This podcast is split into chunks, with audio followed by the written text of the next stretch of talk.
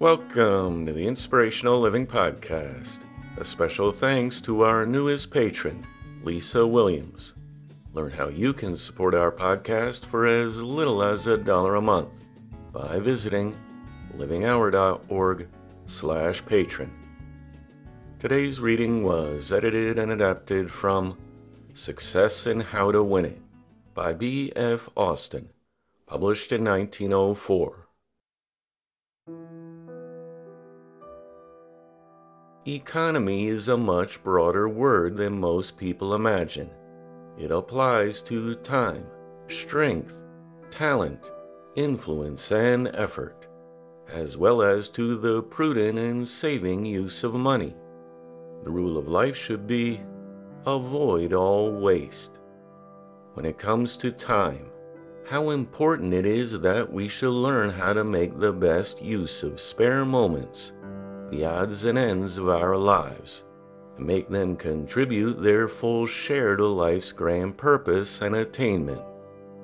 The hours squandered in idleness or senseless dissipation by many people would, if systematically improved, lead them to increase knowledge and skill, and likewise from poverty to comfort and independence. Common laborer who works for $15 an hour may, by attaining skill, experience, and knowledge, command a much higher sum and soon better their material condition. The vast majority of people who have risen from obscurity to power and from power to affluence have done so by careful and systematic improvement of the spare moments of their lives. Time is money, it is said, but this very inadequately expresses the truth. Time is infinitely more than money. Time is, when improved, education, knowledge, enjoyment, skill, talent, and character. The way you spend your spare hours shows the world what you are. So economize your efforts by A. Avoiding needless work. B. By doing your work in the right way, at the right time, under the best conditions. And C. By avoiding all worry and fret and inharmonious mental conditions all of which sap and waste life's energies. Cultivate cheerfulness and hopefulness, which keep life's machinery so well oiled that friction and unnecessary wear are avoided. Make it a rule not to waste a penny, to save regularly a part of your income, however small, and to increase the earning power of your own life. This doesn't mean that I'm telling you to be a miser. You can entirely avoid the miserly character and spirit, and be generous and liberal, while still refusing to waste a penny. So form the habit of laying aside systematically some part of your earnings. If you do not save something out of a small income, you will, in all probability, waste the whole of a larger income many an old person who is struggling today would be in comfort and comparative affluence if they had the wasted dollars they thoughtlessly passed over the bar during their lifetime for unnecessary drinks. And what one loses by these trifling yet unnecessary expenditures is not merely their aggregate sum and interest compounded but the larger sum of money which might have been possessed if these wasted sums had been saved and properly invested. Money makes money. If therefore you would avoid poverty and have the means to be charitable, waste nothing, restrict your wants, save part of all your earnings, and learn how to make every dollar expended serve you and others. Another great secret of success in life is careful, wise, and prudent planning of your labors in advance. Perhaps in no one thing does the successful person surpass the unsuccessful one more than in the ability to foresee the future and then to prepare and arrange their plans to meet its exigencies. And thus they direct their labors to avoid loss of time, money, and energy, and make all their work bear directly on the attainment of their great purpose in life.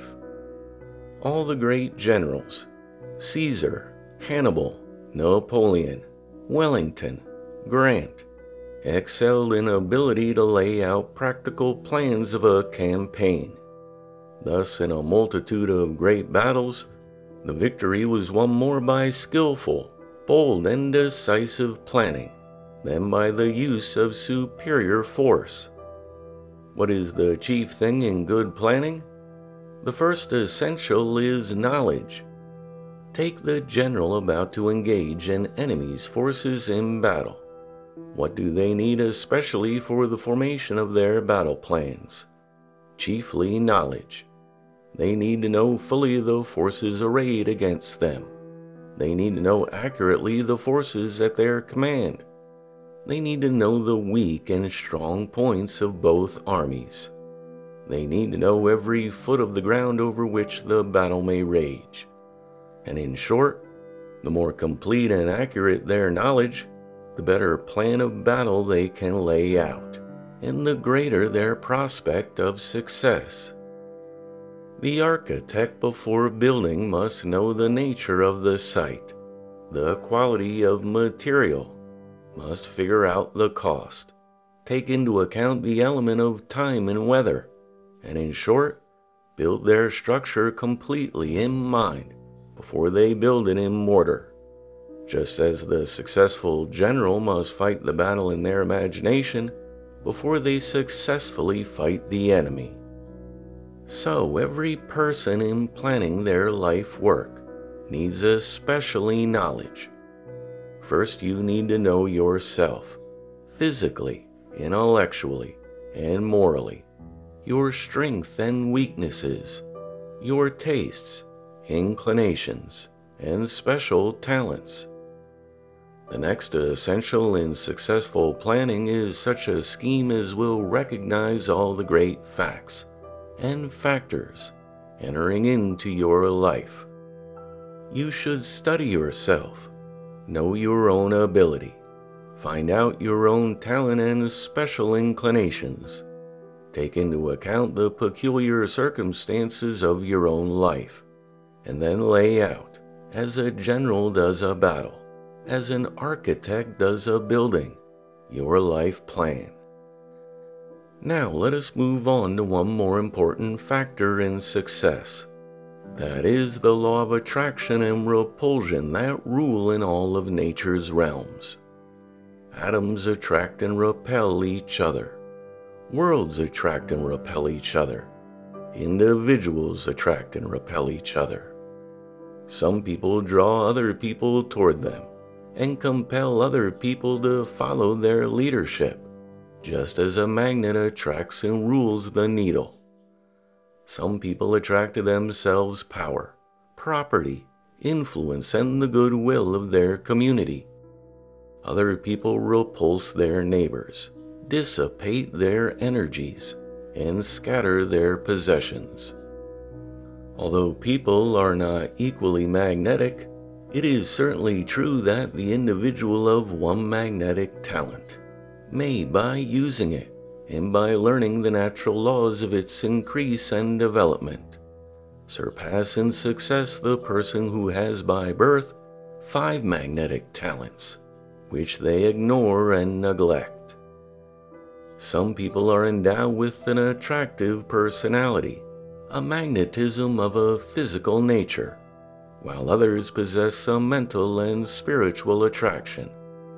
But whatever the kind or degree of magnetic endowment, it is capable of large increase, and in fact of unlimited growth, according to our intelligence and environment.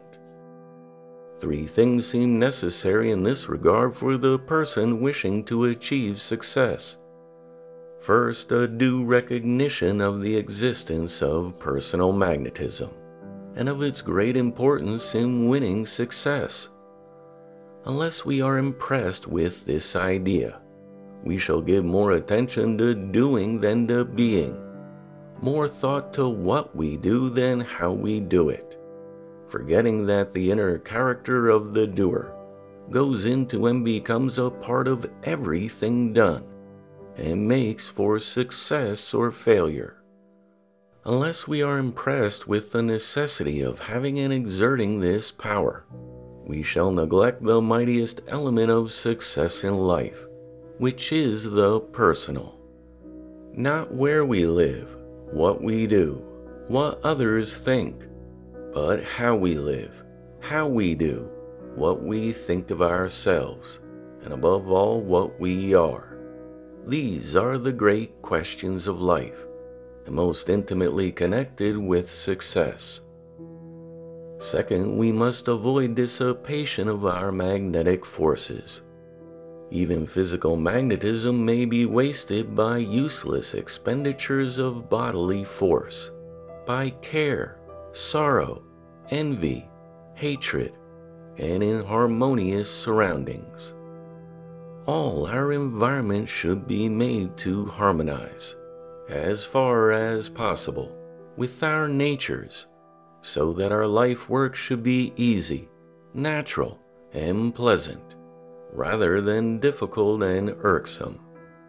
Our life's work should be of such a character and in such environment that we feel like singing.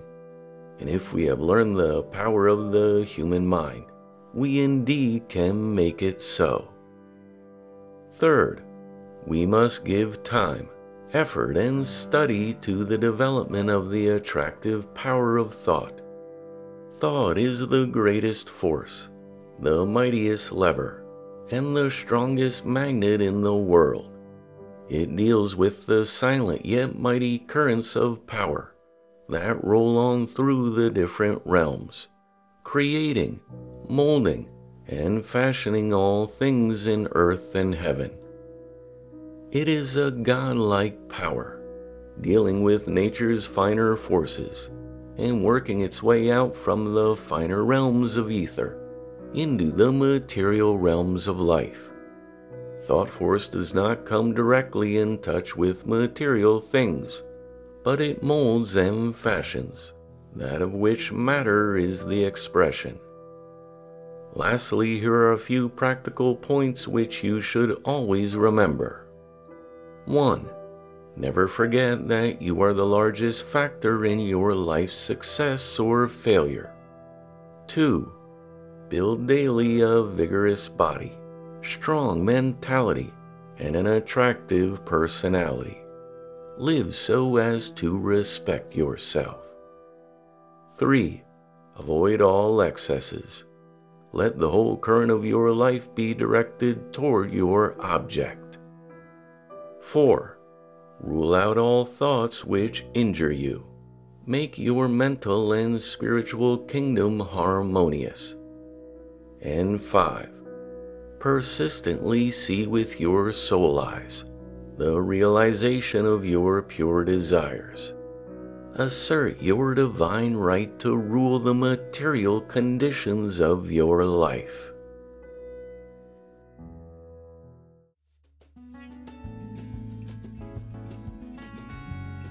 The Inspirational Living Podcast is a production of The Living Hour. Get the best of our podcast in heirloom hardcover or digital ebook by visiting inspirationallifelessons.com. Thanks for listening. I look forward to talking with you next time.